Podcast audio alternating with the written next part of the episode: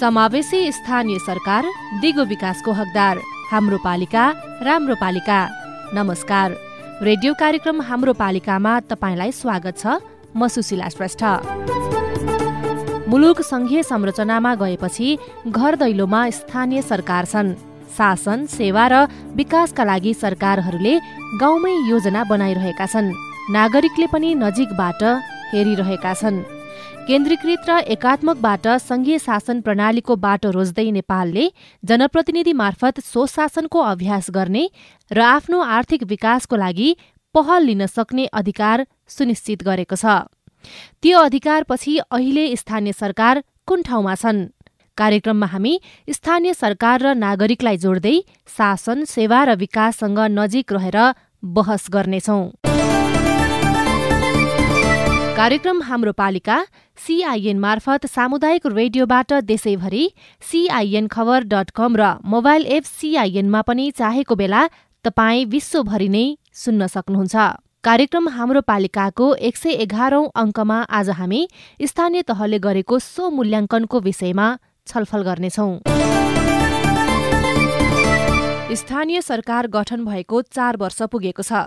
यस अवधिमा स्थानीय तहले गरेको कामको विषयमा स्थानीय तह आफैले सो मूल्याङ्कन गरेका छन्। संघीय मामिला तथा सामान्य प्रशासन मन्त्रालयले बनाएको सो मूल्याङ्कन कार्यविधि अनुरूप स्थानीय तहले सो मूल्याङ्कन गरेका हुन्। दसवटा सूचक र सयवटा उपसूचकमा रहेर स्थानीय तहले मूल्याङ्कन गरेका छन्।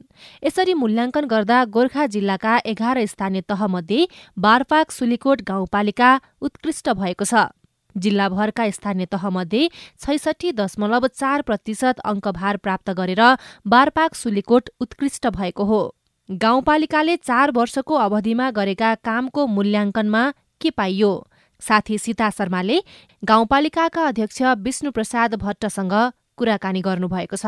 सङ्घीय मामिला मन्त्रालयद्वारा स्थानीय तहको क्षमता स्वमूल्याङ्कन कार्यविधि लिजा भनेर भन्ने त्यो एउटा चाहिँ सफ्टवेयरको डेभलपमेन्ट त्यो कार्यविधि र सफ्टवेयर पनि त्यो विकास भएको रहेछ। त्यसले चाहिँ विभिन्न दसवटा सूचकहरू सयवटा उपसूचकहरूमा यसको चाहिँ स्वमूल्याङ्कन गर्ने भन्ने हुँदो रहेछ। गाउँपालिका तथा नगरपालिकाहरूले आफ्नो संवैधानिक जिम्मेवारीभित्र विभिन्न सय थरीका कामहरूमा चाहिँ काम गरेका कुराहरूमा आफ्ना प्रमाणहरू पेश गर्न त्यो कार्यविधिले आग्रह गरेको देखिन्छ र चाहिँ त्यो सन्दर्भमा अब हामीले हाम्रो गाउँपालिकाको तर्फबाट त्यहाँ खोजेका कागजपत्रहरू हामीले कार्य सम्पादन गरेको आधारमा त्यो प्रमाणहरू हामीले त्यहाँ पेश गरेका हौँ। त्यसको आधारमा त्यो सफ्टवेयरले आफै त्यो नम्बर दिँदो रहेछ।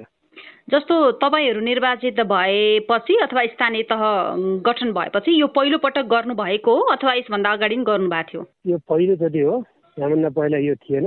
र अब हाम्रा कमजोरीहरू पनि थुप्रै छन् होइन? अब यो जुन अब चाहिँ सार्वजनिक भएको छ यो एउटा कुरा हो। अब मैले अब जिम्मेवारी कुरो भन्दा पर्दा यसलाई नै अब सबै थोक हो अथवा यो चाहिँ विशेष एकदमै के के नै हो भन्ने अर्थमा चाहिँ मैले चाहिँ बुझेको छैन। हाम्रा थुप्रै कमजोरीहरू पनि छन्।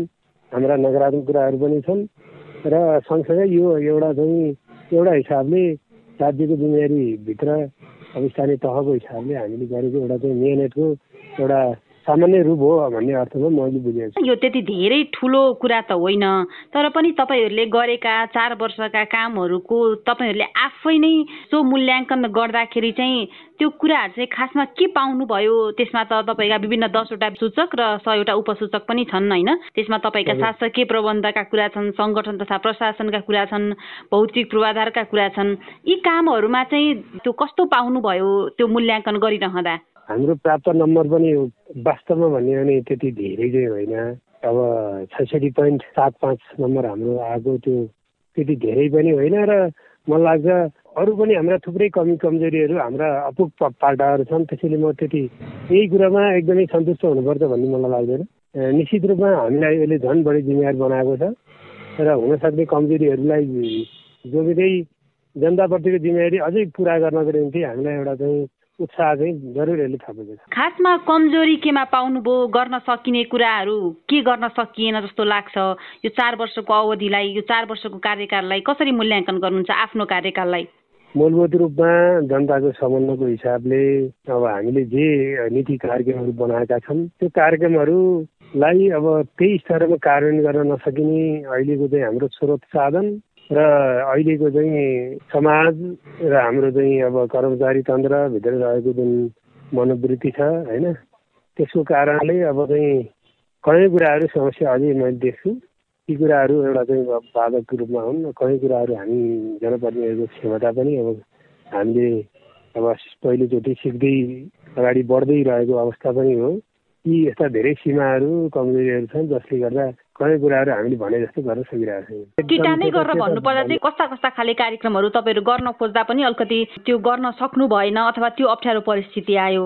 त्यो त एकदमै त यहाँहरूसँग के अनुरोध गर्न चाहन्छु भने यहाँको चाहिँ अब एकदम लोकप्रिय सञ्चार माध्यम मार्फत त्यसै त अहिले जुन सङ्घीयताको नेपाल पहिलो प्रयास भइरहेछ तर संविधानमा जुन स्पिरिट लेखिएको छ त्यो अनुसारको तपाईँको सङ्घ र प्रदेशबाट पटक्कै कार्यान्वयन भएको छैन। गण्डकी प्रदेश सरकारको बजेटको चाहिँ किताब हेरिराखेका थिएँ तपाईँको चाहिँ साना साना मसिना बजेटहरूमा जुन प्राथमिकताको चाहिँ प्रदेश स्तरीय प्राथमिकतामा नपर्ने एकदम चाहिँ त्यो जुन अब गाउँपालिकाले अथवा चाहिँ वडा स्तरका जनप्रतिनिधिहरूले सरसल्लाह गरेर हुने कार्यक्रमहरूमा चाहिँ प्रदेशबाट कार्यक्रम परेका न कि एउटा चाहिँ बेडलाई एउटा चाहिँ अब ठुलो रणनीतिक महत्त्वका कार्यक्रमहरू चाहिँ छलिएका छन्।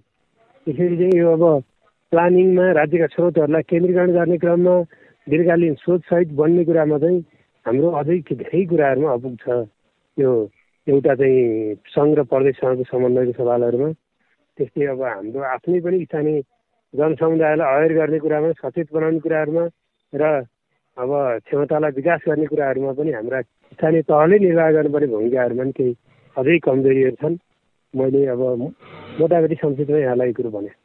स्थानीय सरकारले गर्ने योजनाहरू पनि प्रदेश सरकारहरू मार्फत चाहिँ स्थानीय तहमा कार्यान्वयन भयो भनेर भन्न खोज्नु भएको होइन यो एकदम काफी हदसम्म समस्या छ। यो चाहिँ अब डुप्लिकेसन हुने तपाईँको चाहिँ एकदम जुझ्ने र यसले चाहिँ राम्रो चाहिँ नतिजा नआउने र यो सेन्ट्रल पोलिसी नै एउटा त्यस्तो बन्न जरुरी छ कि कस्ता कार्यक्रम सङ्घले गर्ने कस्ता कार्यक्रम प्रदेशले गर्ने कस्ता कार्यक्रम स्थानीय तहले गर्ने। यस्तो नीतिगत कुरा फैसला नहुँदासम्म अब एक लाख डेढ लाखका कार्यक्रमधरि प्रदेशबाट आउँछन् यसले गर्दा जनता एकदम राजनीतिक उद्देश्य मात्रै देखिने त्यसबाट कुनै प्रतिफल नआउने। यो समस्या पनि मैले काफी हदसम्म देखिरहेको छु। होला त्यो त कहीँ कहीँ न कहीँ आवश्यकता कहीँ कहीँ कसैको अपेक्षा त होला तर त्योलाई चाहिँ संविधान त अब चाहिँ एउटा मूर्तिकृत गरेर नियम कानुन कार्यविधि मार्फत एउटा एउटा मापदण्डमा नजाने हो भने हाम्रो राज्यको राज्य स्रोत अहिले पनि धेरै हदसम्म चाहिँ अनावश्यक रूपले चाहिँ अब खर्च भइराख्ने र जवाबदेहिता चाहिँ कम हुने सम्भावना चाहिँ अझै देखिन्छ। यो चाहिँ त्यो कुराप्रति स्थानीय तहलाई स्थानीय जनप्रतिनिधिलाई जवाबदेही बनाउनको लागि माथिल्ला सरकारहरू र प्रतिनिधिहरू पनि लाग्नु जरुरी छ जस्तो मलाई लाग्छ। त्यसको लागि त्यो स्तरको सहयोग गर्नु पर्यो।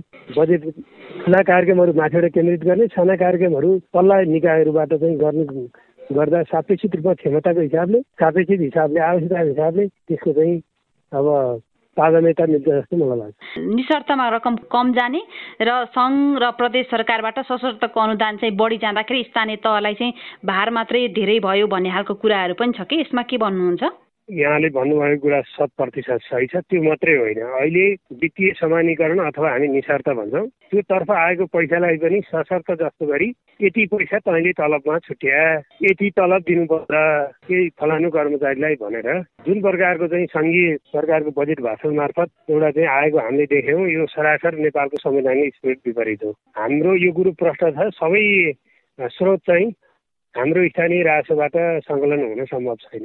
त्यो त तपाईँको अब यो चाहिँ अब वित्तीय आयोगले सूत्र अनुसार छुट्याएको चाहिँ पैसा नै स्थानीय तहमा जाने कुरा हो। त्यसले यो त राजस्व त साझा हो। त्यसले त्यो हिसाबले समानीकरणको स्पिरिट भनेको तलको आवश्यकता अनुसार छुट्याउनु पाउनुपर्ने हो। यदि त्यो माथि सशर्तै अब पुग्दैन भने समानीकरण हामीलाई घटाए भइहाल्छ। तर माथिबाट चाहिँ अब यसो गर्नुहोस् भनेर चाहिँ त्यो सङ्कुच सङ्कुसहित पठाउने कुरा चाहिँ यो अहिलेको संविधानको अहिलेको चाहिँ तपाईँको संहिताको स्थितिभन्दा सरासर बेठिक छ। त्यसले यो कुरा चाहिँ अब हामीले कुरा उठाइराखेका पनि छौँ। यहाँहरूले पनि कति कुराहरू सुन्नुभएको त्यही होला होइन? अब स्थानीय सङ्घ महासङ्घहरूले पनि यो कुरा उठाइराखेका छन् र धेरै कुराहरू चाहिँ पचास हजारको पैसा पनि सशर्त मार्फत पठाउने होइन? सानो सानो पैसाहरू पनि त्यसरी पठाउने। अब त्यसले चाहिँ कयौँ कुराहरूमा चाहिँ स्थानीय स्तरको मौलिकता र विवेकको विकास हुने कुरामा चाहिँ हो।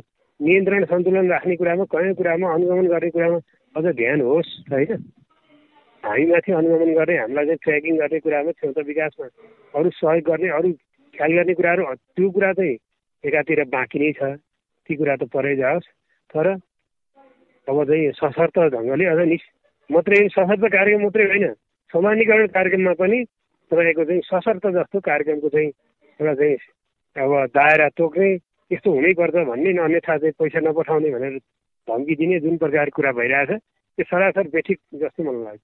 खास गरी स्थानीय सरकारमा चार वर्ष काम गरेर अनुभव गरिरहँदा अब त्यसको नेतृत्व गर्ने जनप्रतिनिधि अथवा स्थानीय सरकारलाई अबको दिनमा चाहिँ बलियो घर दैलोको बलियो सरकार बनाउनका लागि कसरी चाहिँ अगाडि बढ्नुपर्छ? स्थानीय सरकारलाई कसरी परिचालन गर्नुपर्छ? अथवा स्थानीय सरकार कसरी अगाडि बढ्नुपर्छ? सङ्घ र प्रदेशको सहयोग चाहिँ कुन ठाउँमा कसरी हुनुपर्छ? पहिलो कुरा संविधानको स्पिरिट अनुसार हामीले स्वीकारेको संहिताको स्पिरिट अनुसार सङ्घ र प्रदेशद्वारा संविधानका जुन अब अधिकारका सूचीहरू प्रष्ट गरिएको छ पहिला अब क्षमताको हिसाबले सङ्घीय सरकार त्यसपछि प्रदेश सरकार निकै बलिया छन्। र उनीहरूले चाहिँ पहिलो कुरा चाहिँ संविधानको त्यो स्पिरिटमा आफूलाई प्रतिबद्ध बनाउनु जरुरी छ। त्यसपछि स्थानीय सरकारलाई संविधानको स्पिरिट अनुसार अगाडि बढ्नलाई सहयोग गर्न जरुरी छ। र आफू पनि आफ्नो बाटोमा नहिँड्ने त्योलाई अन्ततिर हस्तक्षेप गर्न खोज्ने र अरूलाई तपाईँको स्थानीय तहलाई चाहिँ गाइड गर्ने कुरामा त्यो कुरामा चाहिँ यो त अब सबैको साझा तपाईँको चाहिँ धारणाले नै यो संविधान बनेको हो। साँच्चै भने नि अहिले सङ्घ प्रदेशमा बस्ने ठुला नेताहरूले नै यो आवश्यकता अनुभूति गरेर बनाएको होइन? यो बनाएको कुरालाई जनताको आन्दोलनको स्पिरिट अनुसार उहाँहरूले बनाउनुमा भूमिका खेल्नुमा त्यो कुरामा धन्यवाद छ। तर कार्यान्वयन गर्ने क्रममा जे कुराहरू भइरहेका छन् यो कुराप्रति गम्भीर अब चाहिँ चिन्ताको विषय मलाई लाग्छ। सात सय त्रिपन्न स्थानीय तहमध्ये अहिले चार सय पचास बढीले सो मूल्याङ्कनको नतिजा निकालेका छन्। स्थानीय तहले गरेको सो मूल्याङ्कनको नतिजाबाट संघ सरकारले स्थानीय तहको कामलाई कसरी विश्लेषण गरेको छ? हामीले संघीय मामिला तथा सामान्य प्रशासन मन्त्रालयको स्थानीय तह समन्वय शाखाका उपसचिव डिलिराम पन्थीलाई सोधेका छौं। स्थानीय तहको संस्थागत क्षमता समूल्याङ्कन गर्ने भनेर नेपाल सरकारबाट कार्यविधि दुई हजार सतहत्तर बनेको छ। त्यसै आधारमा स्थानीय तहको समूल्याङ्कन काम अगाडि बढेको छ।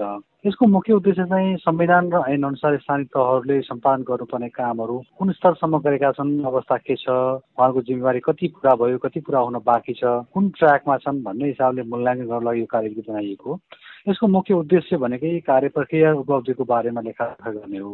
यसबाट खास गरी स्थानीय तहको सबल दुर्बल पक्षहरूको पहिचान गरिन्छ। पहिचान हुन्छ र केही कमी कमजोरी छ भने सुधारको लागि फिडब्याक प्राप्त हुन्छ र समग्रतामा सबै स्थानीय तहले एक आपसमा एउटा प्रतिस्पर्धाको भावना लिएर सेवा प्रवाह र विकासमा राम्रो गर्नको लागि प्रतिस्पर्धात्मक भावनाको विकास गरी समग्रतामा हाम्रो शासकीय प्रबन्धमै सुधार गर्ने उद्देश्यले यो कार्यविधि बनेको छ। र यही आधारमा हामीले यो कार्यविधिमा दसवटा विशेष क्षेत्रका सयवटा सूचकहरू तयार गरिएको छ। यही सूचकमा आधारित रहेर स्थानीय तहको मूल्याङ्कन हुन्छ। त्यस मूल्याङ्कन प्राप्त नम्बरको आधारमा स्थानीय तहको खास अवस्था के छ? त्यही आधारमा नेपाल सरकारले तथा प्रदेश सरकारले थप सहयोगहरू के उपलब्ध गराउनुपर्छ क्षमता विकास लगाएको कामको लागि भन्ने आधारमा एउटा क्षमता विकास योजना पनि बनाउने उद्देश्यले यो स्थानीय तहको संस्थागत क्षमता समूल्याङ्कन काम चाहिँ अगाडि बढेको छ।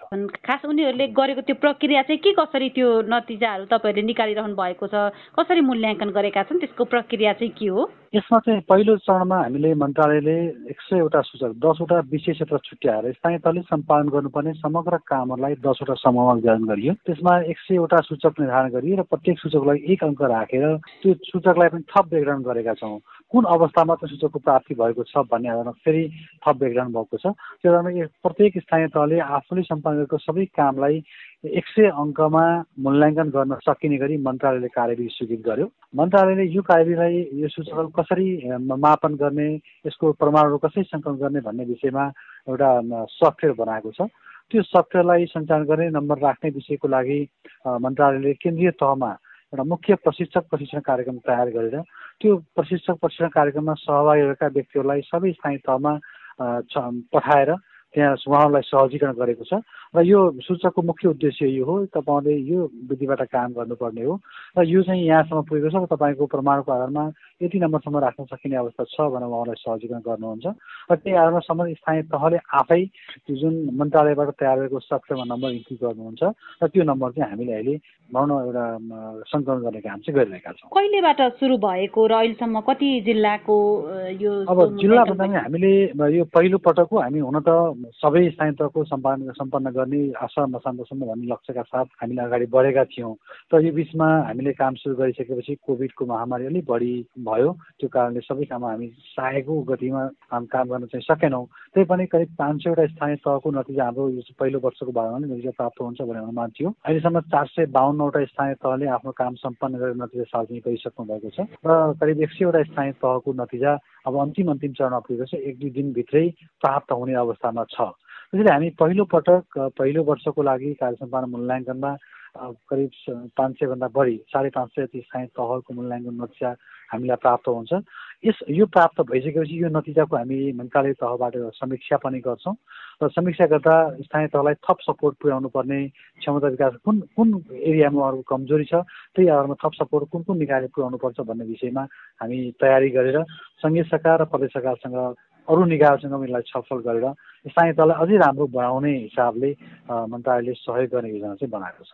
त्यो सो मूल्याङ्कन गरिरहँदा चाहिँ त्यो विश्वसनीय ढङ्गले आउँछ भन्नेमा चाहिँ कसरी त्यसलाई चाहिँ निश्चित गर्नु भएको छ पहिलो पहिलो चरणमा त हामीले मैले अघि पनि निवेदन गरेँ विज्ञ टोली खटाएर सबै स्थानीय तहमा सहजीकरणको लागि पठाएका छौँ र पहिलो चरणमा उहाँले काम पनि गर्नुभएको छ। अब यसपछि त्यहाँ चाहिँ प्राप्त भएको जुन डकुमेन्ट छ उहाँले क्लेम गरेको नम्बर छ त्यो नम्बर कस्तो छ भन्ने आधारमा मन्त्रालयले आन्तरिक समीक्षा गर्छ र सम्बन्धित तहलाई फिडब्याक दिने मेकानिजम बनाएका छौँ।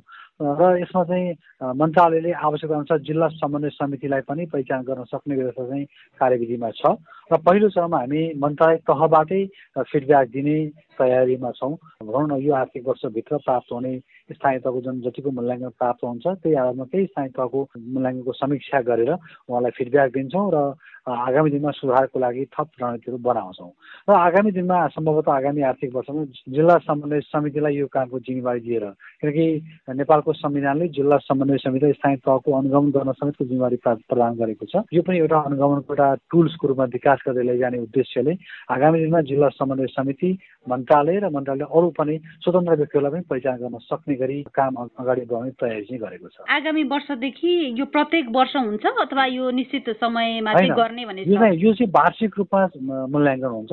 प्रत्येक एक वर्ष एउटा एक वर्षको अवधिमा स्थानीय तहले सम्पादन गरेका कामहरूलाई एक सयवटा सूचकमा ढालेर त्यो सूचकमा उहाँले के प्रगति गर्नुभयो भनेर हेर्नु ट्रेन्ड पनि हेर्न सकिने गरी व्यवस्था मिलाइएको छ। वार्षिक रूपमा मूल्याङ्कन हुन्छ। भनेपछि अब आगामी आर्थिक वर्षदेखि सात सय त्रिपन्नै स्थानीय तहबाट यो सो मूल्याङ्कन हुन्छ होइन?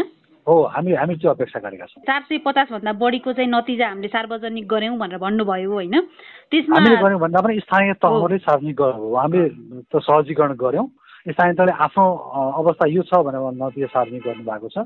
त्यो नतिजा अब हामीले मन्त्रालय तहबाट रिभ्यू गरेर सम्बन्धित स्थानीय तहलाई फिडब्याक दिने तयारी चरणमा छ। दसवटा सूचकहरू जुन तपाईँहरूले तयार गरेर गर्नु भएको छ होइन? सङ्गठन तथा प्रशासनतर्फ वार्षिक बजेट योजनाका कुराहरू छन् न्यायिक कार्य सम्पादनका कुराहरू छन् होइन? अहिलेसम्म स्थानीय तहले गरेका स्वमूल्याङ्कनको नतिजाहरूलाई अङ्कलाई हेर्दाखेरि तपाईँहरूको विश्लेषण अब स्थानीय तहले चाहिँ वार्षिक बजेट योजनाहरू व्यवस्थापनमा चाहिँ कस्तो खालको कामहरू गरिरहेका तपाईँले पाउनु भएको छ यसमा अहिले औसत छ धेरै राम्रो भन्न सकिने अवस्था पनि छैन धेरै कमजोर भनेर एकदमै डर मान्नुपर्ने अवस्था पनि छैन तर सुधारको पर्याप्त सम्भावना छ। यसको औसत अङ्क प्राप्त भएको छ।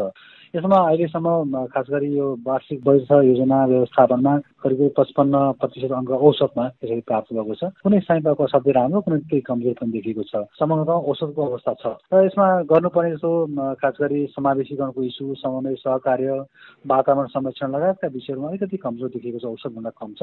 र शासकीय प्रबन्ध न्यायिक कार्य सम्पादन लगायतका विषयहरूमा राम्रो नजिक पनि प्राप्त भएको छ। त्यसैले यो दुइटै राम्रो र अवस्था हुने र कमजोर अवस्था हुने दुइटैको मूल्याङ्कन गरेर समीक्षा गरेर कमजोर हुने स्थायी तहलाई कमजोर हुने सूचकलाई थप सुधारको लागि थप राम्रो बनाउनको लागि के गर्न सकिन्छ भन्ने विषयमा पनि फिडब्याक दिने गरी यो तयार भएको महत्त्वपूर्ण मैले यो शासकीय प्रबन्धको कुरा होइन जो चाहिँ आम स्थानीय तहका नागरिकहरूसँग प्रत्यक्ष जोडिने कुरासँग रह्यो यो। यसमा चाहिँ स्थानीय तहहरूको समन्वय नागरिकहरूसँगको कस्तो पाउनुभयो? त्यसमा चाहिँ कस्तो छ रिजल्ट हेर्दाखेरि? रिजल्ट राम्रो त्यस्तो भन्ने भनिहालेँ। यो राम्रो मध्येको शासकीय प्रबन्ध औसतभन्दा राम्रो देखिएको अवस्था छ। यसमा मैले हजुरलाई खास के भनौँ भने सूचकी सयवटा सूचक मध्ये हामीले तिनवटा ग्रुपमा बाँडेका छौँ। यो सूचकलाई हामी तिनवटा ग्रुपमा बाँडेका छौँ। एउटा समग्र स्थिति एउटा प्रक्रियागत स्थिति र एउटा परिमाणात्मक स्थिति भन्ने छ। समग्र स्थितिमा स्थानीय समग्र अवस्था कस्तो छ भनेर देखाउँछ। यसमा अर्को चाहिँ दोस्रोमा प्रक्रियागत स्थिति छ र अर्को चाहिँ क्वान्टिटी क्वान्टिटेटिभ हिसाबले पनि मापन गर्न सकिने सुझावहरू पनि राखिएको छ। समग्र स्थितिको लागि हामीले एक्काइस पर्सेन्ट भाग र प्रक्रिया स्थितिको लागि चौतिस पर्सेन्ट र परिमाणात्मक स्थितिको लागि पैँतालिस पर्सेन्ट भाग छुट्याएका छौँ।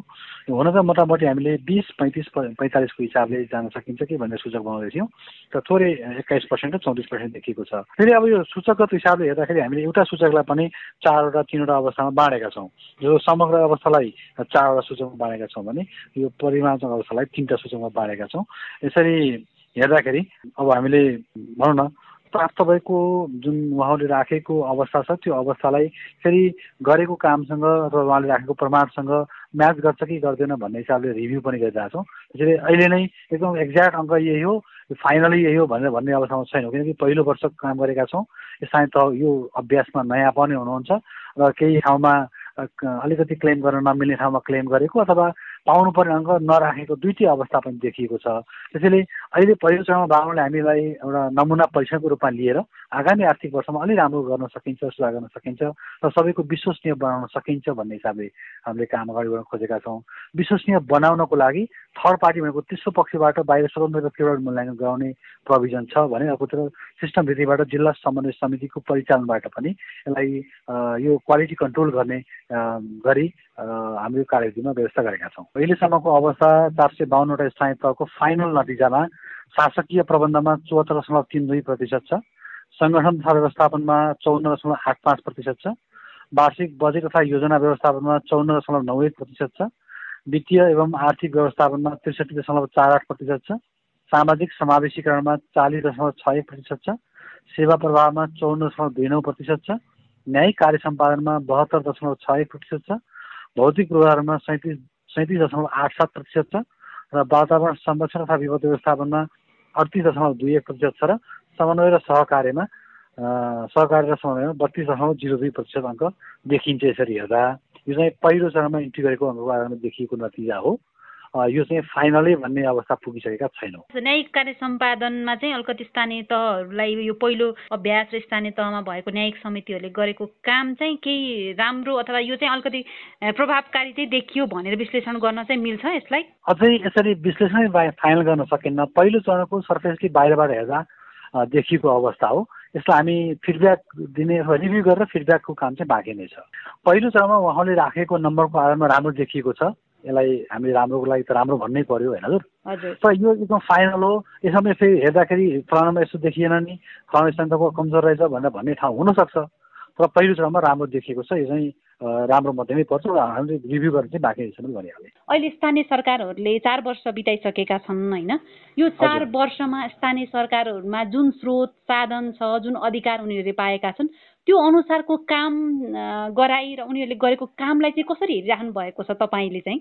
अब यस्तो छ यसलाई मैले भन्दा पनि काम कस्तो काम कस्तो भइरहेको छ भनेर पुष्टि भनेको अरू अरू विवरणहरूले अरू वित्तीय अवस्थाले अरू शासकीय प्रबन्धले अथवा नागरिकको सन्तुष्टिको अवस्थाले मापन गर्ने विषय हो। अब हामी धेरै लामो समयमा स्थानीय तहमा अवस्थामा थियो र यो शासकीय स्वरूपमा आएको परिवर्तनपछि संहिताको कारणपछि पहिलोपटक आउनुको जनप्रतिनिधि हो। पहिलो वर्षमा जनशक्तिको कमी उहाँहरूसँग अनुभवको कमी स्रोतमा सही वितरण गर्न नसकिने जस्तो थुप्रै खालका समस्याहरू बेहोर्नु भयो र सङ्घीय सरकारबाट प्रत्यक्ष सरकारबाट क्षमता अनुसार सहयोगहरू सहजीकरणको कामहरू हुँदै गए र पछिल्लो अवस्थामा धेरै राम्रो सुधार हुँदै पनि गएको छ। त्यसैले हामी जुन नागरिकको सबैभन्दा नजिकमा रहेर सेवा प्रवाह गर्ने निकाय जुन चाहिँ जनशक्तिको हिसाबले क्षमताको हिसाबले कमजोर छ सो साथ हामीले एकैचोटि दियौँ तर त्यसको गर्ने सही पहिचान गर्न सक्ने क्षमता भएको जनशक्तिको कमीको कारण लगायतका अरू थुप्रै समस्याले गर्दा पहिलो एक दुई वर्षमा अलिक कमजोर देखिए पनि पछिल्लो वर्ष चाहिँ सुधार हुँदै गएको छ जुन चाहिँ हामीले स्थानीय तहले गरेको कामलाई